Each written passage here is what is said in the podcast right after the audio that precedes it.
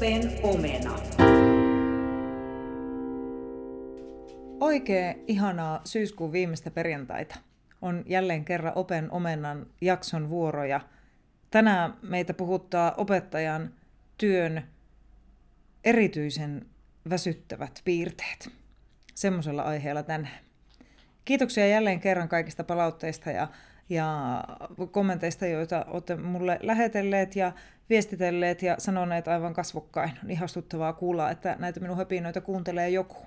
Ja sinulle, joka nyt eksyit ensimmäistä kertaa mahdollisesti Open Omena podcastin pariin, tiedoksi, että, että tämä on Open Omena, työhyvinvointi ja työn pahoinvointi pohdintaa sisältävä podcast, jossa äänissä olen minä, Marja Pylkäs, Venäjän ja Espanjan opettaja perusopetuksesta. Pohdiskelen täällä runsaasti työssä jaksamiseen liittyviä asioita eri kantilta ja, ja olen saanut sellaista palautetta, että näihin hommiin ja näihin ajatuksiin voi samaistua ihan vaikka ei olisikaan ollenkaan opettaja. Mutta esimerkit minä ammennan opettajan elämästä ja arjesta ja työstä ja arvoista ja odotuksista, eli elikkä, elikkä. Samaistua voi mahdollisesti muustakin ammattikunnasta, mutta esimerkit tulevat sieltä. Ja ää, tämä tämänpäiväinen jaksopa onkin nimenomaan sieltä opettajamaailmasta erityisen, erityisen ajatuksia herättävä minun mielestä, koska tänään aion pohtia sitä, että mistä se, mistä se erityisesti syntyy se kuormittavuus ja mahdollisesti myös ylikuormittavuus nimenomaan opettajan työssä verrattuna muihin ammatteihin. Mä oon tässä syksyni aluksi tänä vuonna päässyt kokeilemaan pikkasen erilaista työtä. Mä teen opetuslauluja säveltelen kotona. Eli herään aamulla istun työpisteessäni olohuoneessani ja säveltelen ja välillä käyn äänittelemässä ystäväni kotona näitä jibaleita ja mä nautin tästä työstä aivan suunnattomasti. Ei vähiten sen takia, että mun mielestä tästä mun työpäivästäni puuttuu tällä hetkellä muutamia semmoisia kuormitustekijöitä, jotka opettajan työssä on vuodesta toiseen silleen syklisesti läsnä. Ja kun mulla on tämmöinen mahdollisuus ollut tässä tänä syksynä, niin, niin se on mulle nyt konkretisoinut hirveästi niitä asioita, että mitkä mä koen opettajan työssä nimenomaan opettajan työssä erityisen raskaiksi asioiksi aina hetkittäin, ja mä en usko, että mä oon näiden asioiden kanssa yksin. Eli sellaisilla teemoilla tähän päivään. Oletko valmis? No minä olen. Sitten mentiin.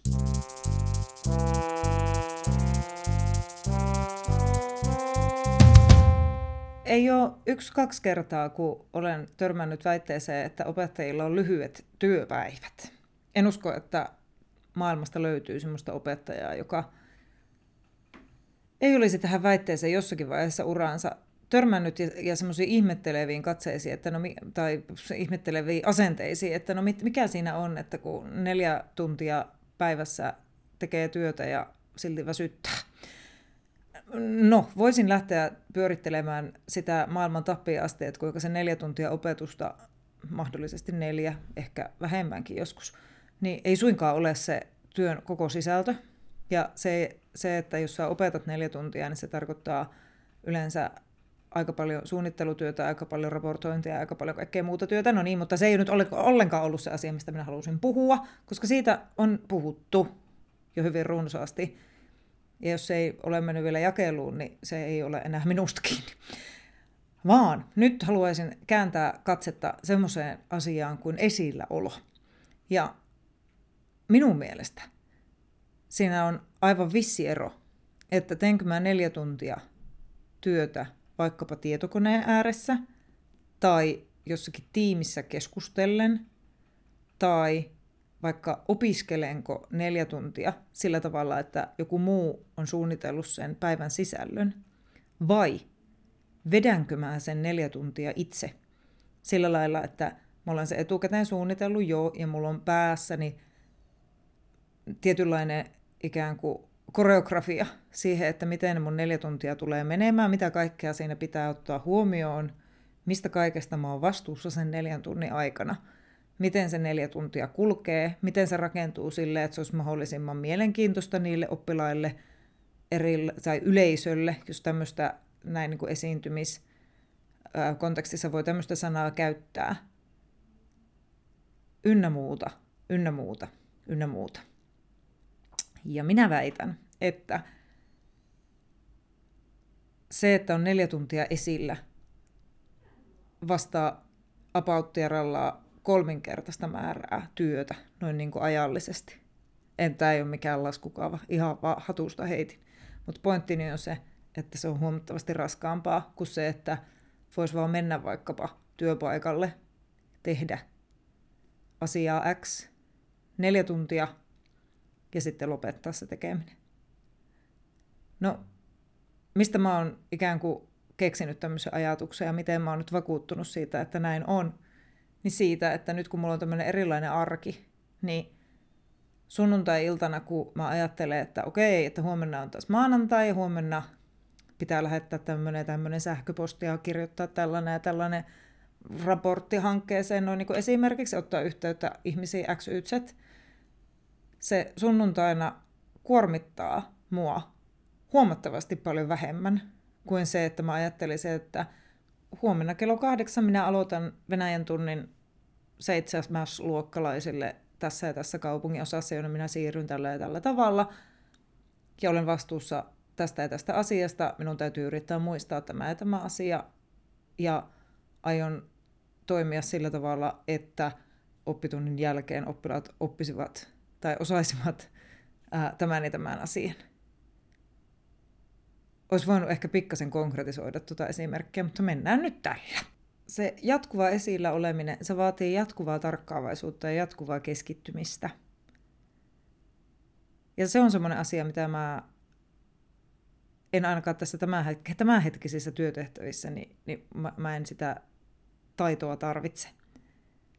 Ja täytyy sanoa, että sitä ei ole myöskään opettajan työstä yhtään ikävä. Siis sitä, että aivan herkeämättä sun pitää tietää koko aika, mitä tapahtuu. Ainakin niin jollakin tasolla. Ja jollakin tasolla näistä asioista voi myös päästä irti ja mennä ikään kuin kellumaan siihen tunnelmaan ja vaikkapa tuttuun ryhmään ja tuttuun, tuttuihin rutiineihin ja tuttuuteen. Mutta kokemukseni mukaan tätä ei kuitenkaan tapahdu ihan sille jatkuvasti. Vaan opettajan työ se vaatii, ennen kaikkea se vaatii sitä suunnittelua, ainakin jonkunlaista suunnittelua.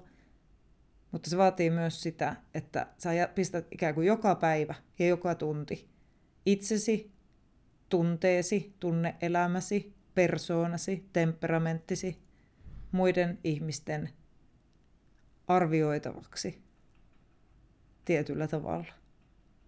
Ja sen sä teet sillä, että sä astelet sinne luoka eteen, tai mikä ikinä tila onkaan. Ja annat niiden oppilaittesi ymmärtää, että minä olen vastuussa tästä, mitä seuraavassa vaikka kolmessa vartissa tapahtuu, luottakaa minuun, minä tiedän. Mutta eipä siinä vielä kaikki. Sen lisäksi, että tähän koko työn luonteeseen liittyy se, että, että tunnista toiseen sitä on asetuttava ikään kuin valvovien silmien alle, niin siihen, että milloin tämä tapahtuu ja milloin pitää olla valmis ikään kuin siihen, niin siihen sä et voi millään tavalla vaikuttaa. Vaan oppitunnit on tiettyä aikaan, noin niin kuin ajallisesti, tietyssä paikassa, ja olit valmis tai et, niin se täytyy aina tehdä. Jos sitten taas vertaan tähän tämänhetkiseen työhön, niin ne hetket, jolloin, jolloin tuota, niin mun pitäisi olla esillä, niin, tai vaikka puhua jollekin ihmiselle, soittaa tuntemattomalle ihmiselle, jotenkin ikään kuin skarpata ja keskittyä. Niin ne on kaikki sellaisia asioita, joilla mä voin päättää, että no nyt just mua ei huvita, mutta kokeillaan puolen tunnin päästä. Ja niin kuin tiedämme, niin opettajalla ei tällaista mahdollisuutta ole, vaan oli tilanne sitten ihan mikä tahansa, niin silloin kun oppitunti alkaa, niin silloin sun täytyy olla valmis siihen, että sä astelet sinne eteen ja tiedät, mitä tehdä. Ja mä en usko, että mä oon ainoa, jota tämä vähän paineistaa hetkittäin. ja pitkällä tähtäimellä väsyttää.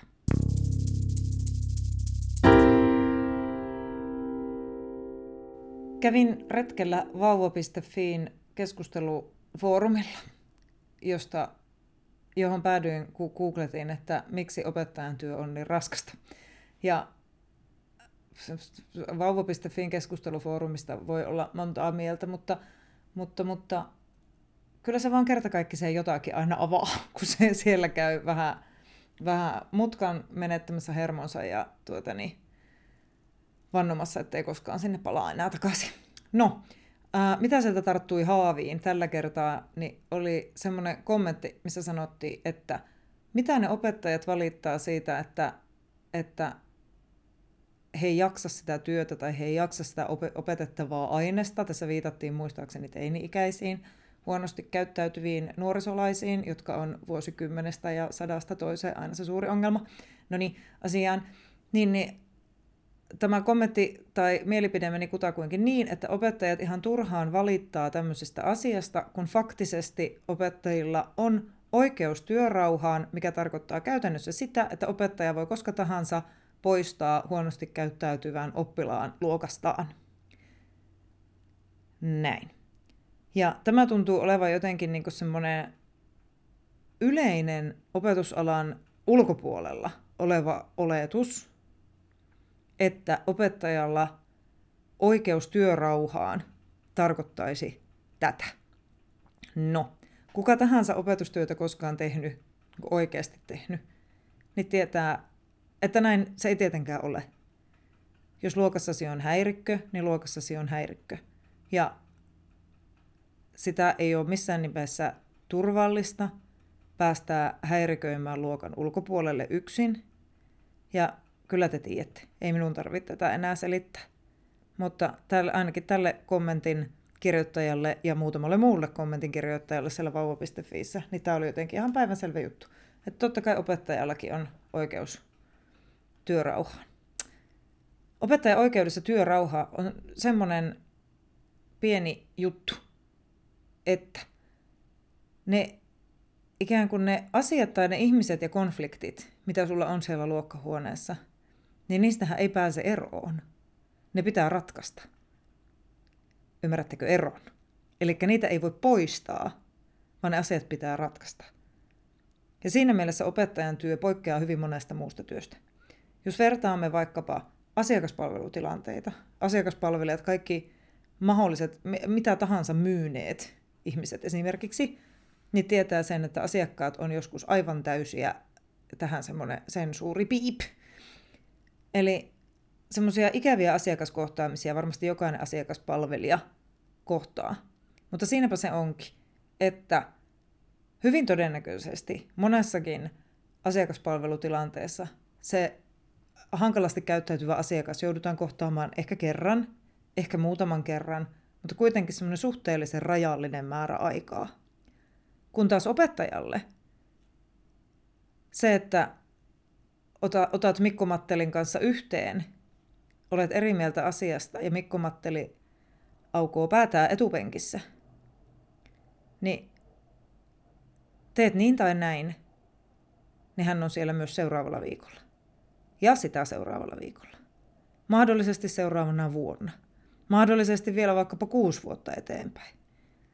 Eli opettaja ei voi poistaa siitä työpiiristään yhtään ketään, vaan ne asiat täytyy ratkaista. Pitää löytää semmoinen yhteinen sävel Mikko Mattelin kanssa, jossa molempien on, jos nyt ei mahtavaa, niin ainakin siedettävää olla. Ja tämä on raskasta, minun mielestä. Toinen juttu, joka liittyy läheisesti edellä mainittuun, on keskeytykset ja jatkuva ajatusten keskeyttäminen. On aivan päivänselvä juttu, että jos luokassa on 20 oppilasta ja yksi opettaja, niin sen yhden opettajan lause keskeytyy hyvin monta kertaa oppitunnin aikana. Mutta sen lisäksi, että keskeytyy lause, mihin tahansa. On se sitten väliin tullut huudahdus tai, tai, tai vertavuotava nenä, niin sen lisäksi keskeytyy sillä opettajalla ajatus, sillä keskeytyy mahdollisesti se oppitunni ikään kuin dramaturgia, miten se on se ajatellut, ja sillä keskeytyy ikään kuin se keskittyminen siihen opetettavaan asiaan. Minun mielestä oppitunnin suunnitteleminen ei ole mitenkään erityisen hankalaa, varsinkaan enää näillä, näillä tota, niin, työkokemusvuosilla, joita nyt tässä alkaa jonkun verran jo olla, vaikka en missään nimessä koe, että olisin jotenkin äärimmäisen kokenut opettaja, mutta en ole myöskään ensimmäisen vuoden opettaja, jonka pitäisi jotenkin kauhean tarkkaan aina miettiä, että mitä sillä tunnilla tehdään. Ää, mun mielestä oppituntien suunnittelu on hyvin mielekästä työtä, ja se, että mitä nyt tehdään ja missä vaikkapa järjestyksessä näitä asioita tehdään, niin se tapahtuu multa suhteellisen luonnosta ja se on mun mielestä aika mielekästä tässä työssä. Yes, loistavaa. Löysin tähänkin jaksoon jotain sellaista, mistä tykkään opettajan työssä. No niin, onnittelen itseäni tässä kohti. Mutta se, mikä mun mielestä on hankalaa, ja jos, jos mä jotenkin päivittäin löydän itseni siitä pisteestä, että mä oon taas hermostunut tähän asiaan, niin on se, että mä oon suunnitellut vaikkapa selo, selostavani kielioppiasian. Ja mä en saa sitä selostettua rauhassa, koska koska tota, mua keskeytetään koko ajan. Ja kun sanon, että keskeytetään, niin en tarkoita sitä, että oppilaat esittävät tarkentavia kysymyksiä. En suinkaan, vaan heillä tuppaa olemaan aika paljon kaikenlaista asiaa, joko minulle tai toisilleen, tai sitten asioita tapahtuu.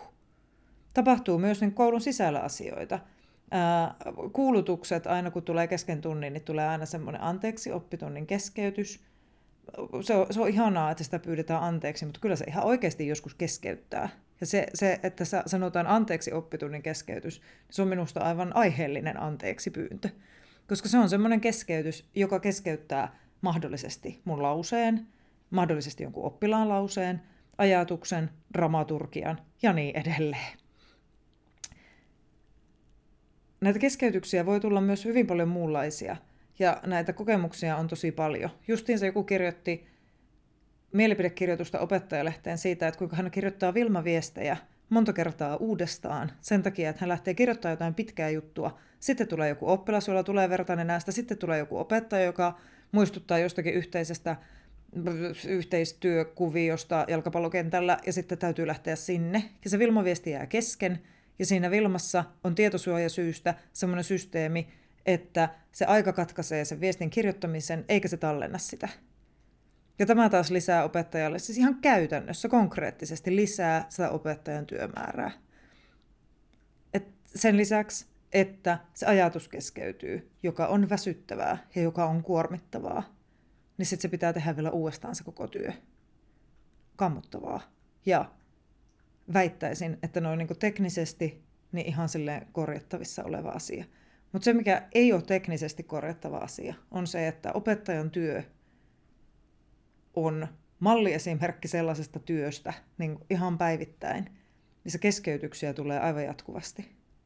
Ja mä en yhtään ihmettele, että sitten kun mennään sinne toukokuuhun päin, niin opettajat alkaa näyttää semmoiselta vähän homsahtelevilta, ne unohtelee asioita. Kaikkea pitää kirjoittaa aina ylös tämmöinen ihan vaan empiirinen havainto, jonka olen tehnyt. Ja mä uskon, että sillä on hirvittävän paljon vaikutusta, että meillä ei ole minkäänlaista mahdollisuutta siinä arjessamme ikään kuin saattaa asioita loppuun siihen tahtiin, kun se olisi järkevää. Ja sosiaalinen media, sähköposti, Vilma, kaikki mahdollinen pikaviestintä – ei missään nimessä ainakaan auta tätä asiaa. Mä opetan myös aina, aina, päivittäin sillä tavalla, että mulla on omalla läppärillä auki ainakin sähköpostia Vilma, joskus myös Teams, missä tulee viestiä, joskus jotakin muuta. Ja kun sinne kilahtaa jotain, sieltä tulee äänimerkki, sieltä tulee jonkunlainen niin visuaalinen vilkahdus siitä, että hei, täällä olisi jotakin informaatiota tarjolla, joka joo, liittyy siihen mun työhön, mutta keskeyttää sen mun ajatuksen mahdollisesti, se keskeyttää mahdollisesti mun lauseen, se keskeyttää mahdollisesti sen mun oppituntini kaaren. Ja on sellaisenaan vaan niin yksi keskeytys lisää sillä oppitunnilla. Mulla on sellainen muistikuva, että tästä asiasta olisi tehty jonkun sortin tutkimusta keskeytyksistä opettajan työn arjessa, mutta en sellaista tutkimusta nyt tähän hätään löytänyt. Joten nyt, jos sinulla on semmoinen tiedossa, niin ole hyvä ja ota yhteyttä. Minä olen kiinnostunut sellaisen lukemaan. Tarkoitan tutkimusta siitä, että miten tämmöinen jatkuva keskeyttely vaikuttaa opettajan jaksamiseen. Koska minä arvostan tiedettä ja minun havainnot on ihan vaan omiin fiiliksiini pohjautuvia, mutta jos tästä on olemassa jonkun sortin tutkimus niin kuin mä muistelen, niin minä lukisin siitä enemmän kuin mielelläni. En tiedä, oletko sinä. Minä olen monta kertaa törmännyt tällaiseen väitteeseen kuin, että opettajan työ, opettajan ammatti on kutsumusammatti. Tämä sama sana kutsumus poimitaan yleensä siinä kohti esille, kun lähdetään perustelemaan sitä, että minkä takia tässä ammatissa olevalle ei tarvitsisi maksaa enempää palkkaa. Mutta, tota, mutta lähdenpä tässä nyt miettimään vähän myös sitä, että mitä se meinaa se kutsumus. Kyllä on sitä mieltä, että opettajan työ ei ole ihan kenelle tahansa. Sitä jatkuvaa esilläoloa täytyy ikään kuin haluta. Ja sitä toisista huolehtimista ja vastuun ottamista ja siinä työskentelemistä, niin täytyy tahtoa, että sitä työtä voi tehdä. Mutta jos tästä vinkkelistä miettii sanaa kutsumus, niin eiköhän mikä tahansa ammatti ole silloin kantajalleen kutsumusammatti. Varmastikin jokaisella opettajalla on siellä työnsä taustalla jonkunlainen kasvatusta ja pedagogiikkaa koskeva arvopohja. Opetusfilosofiasta puhuttiin ainakin opettajaopinnoissa. Mutta se arvopohja jää minun mielestä vähän se arkityön varjoa, ainakin opettajalta toiselle. Ja näistä olisikin hirvittävän mielenkiintoista keskustella, että mitä, mitä kukakin opettaja pitää siinä työssä esimerkiksi kaikista tärkeimpänä asiana ja mikä on ikään kuin se ykköstavoite millekin vaikkapa aineenopettajalle. Ongelmia ja kuormitusta, ehkä semmoista turhautumistakin tapahtuu uskoakseni ja kokemukseni mukaan siinä vaiheessa, kun se arvot ja se arkityö ei yhtään kohtaa. Ja näin voi käydä.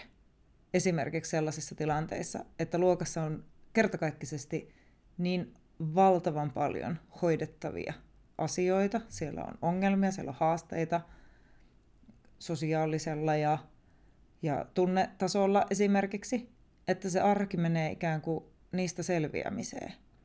Silloin se opettaja ei pääse ikään kuin toteuttamaan niitä arvojaan, mitä hän haluaisi työssään saavuttaa. Ja se voi olla iso paikka opettajalle. Tulla päivästä toiseen tekemään semmoista työtä, joka ei vastaa sitä ajatusta siitä, että mitä sä haluaisit tässä työssä tehdä olen kuunnellut ja sille pikkuhiljaa haastatellut useampaa sellaista opettajaa, jotka on ollut alalla jo vuosikymmeniä. Ja aika semmoinen toistuva teema tuppaa olemaan se, että tämä työ on muuttunut aivan valtavasti. Muutoksessa ei sinänsä ole mitään vikaa. Maailma muuttuu, ihmiset muuttuu, välineet viestiä, olla yhteydessä muuttuu. Kyllä siinä koulunkin täytyy muuttua.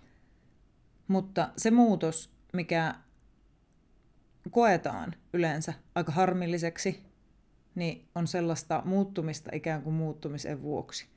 Uudistus uudistuksen jälkeen ja uudistus, uusi uudistus ennen kuin edellistäkään on saatu ikään kuin vielä sinne arkeen. Jokainen koulussa tapahtuva tällainen ylhäältä päin tuleva uudistus on aina, jos tämmöistä termiä niin voi käyttää, niin niin käytän, ja minähän voin, kun tämä on minun podcast, niin jokainen ylhäältä tuleva uudistus on aina tietynlainen kriisin paikka.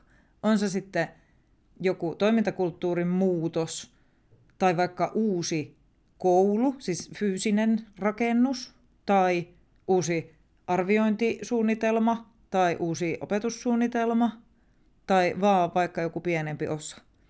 Niin se, että siihen ikään kuin totuttaudutaan ja saadaan siitä kiinni ja saadaan se vietyä siihen arkityöhön, niin se ottaa aikaa ja se herättää monenlaisia tunteita.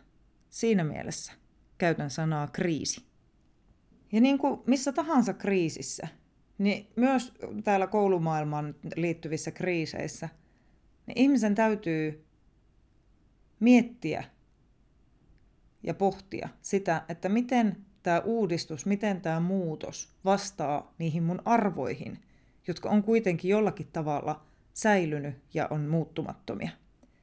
Ja tämä mä uskon, että vaikeutuu siinä vaiheessa, jos tulee uudistus uudistuksen jälkeen, ennen kuin edellistä uudistusta on ehditty edes miettiä, ja ennen kuin opettajat, rehtorit, kaikki kouluhenkilökunta ja oppilaat on ehtinyt miettiä, että mikä tässä on tärkeää ja mikä, mikä tässä on oleellista. Kävin aivan hiljattain keskusteluun yhden vararehtorin kanssa, joka on ollut alalla useampia kymmeniä vuosia, ja hän sanoo, että tämä ammatti ei ole enää sitä, mihin hän on kouluttautunut. Tämä on mun mielestä yhtä aikaa vähän semmoinen huolestuttava lause.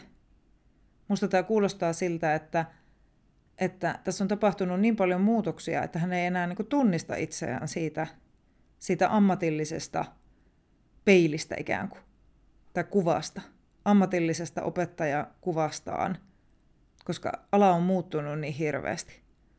Toisaalta taas voihan olla myös niin, että tämäkin yksilö on, kokee, että on pysynyt niin hyvin siinä kelkassa, että muutosta on tapahtunut valtavasti, mutta hän on siinä silti mukana. Eli nyt en halua yleistää, että opettajat lähtökohtaisesti vihaisivat muutosta eivätkä pysyisi kelkassa mukana. Kyllä on täysin mahdollista, että, että pysyvät.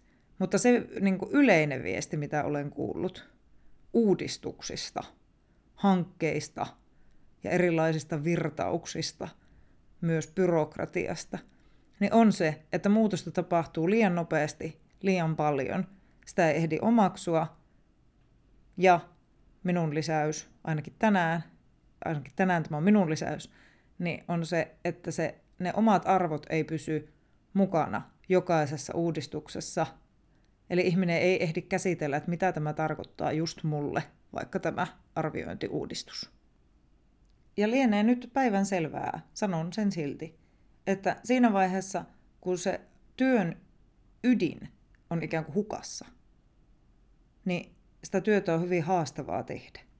Siinä laskee motivaatio, ja siinä laskee innostus, kipinä, ja siinä laskee vireystila. Jos jatkuvasti tekee semmoista työtä, mistä ikään kuin se kirkkain liekki ei ole ihan selkeä.